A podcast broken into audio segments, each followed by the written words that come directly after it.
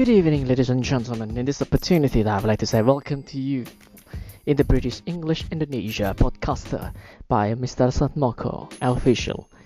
In this time that we would like to share and learn about something that it is important for all of you Indonesian and English department student. Ada salah satu kata yang membuat mungkin kalian masih banyak kan salah, especially some of the teacher, but I don't know who teaches that. Saya tidak tahu gurunya siapa. Maybe that is the key of the important roll up that. Uh, mari kita lanjutkan saja ya, langsung to the point. Kata-kata yang akan saya maksud adalah kata yang artinya adalah adil dan takut. Fear dan fear. Nah, ini akan ada banyak. Kemudian akan saya sebutkan ya, kenapa sih ini penting? Karena terkadang ketika saya mendengarkan pengucapan mereka ini, mereka masih menyebutkannya terbalik-balik dan terbolak-balik. Nah ini menjadi sebuah masalah. That's a really fucking bloody problem in on my opinion because why? One day when they are talking with a foreigner like Germanian or Russian or American, England, from United Kingdom or Australia, America, or maybe not native country, maybe they will be get confusing because of these things. Mungkin mereka akan sedikit bingung ya. Oke, okay, so let's get to the point. Saya akan memperbaikinya ya.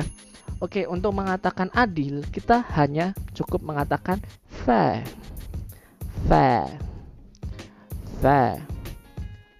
Adil itu fair. Fair. Oke, okay, contoh kalimatnya. Let's make it fair, oke? Okay? Oke, okay, let's make it fair, oke? Okay?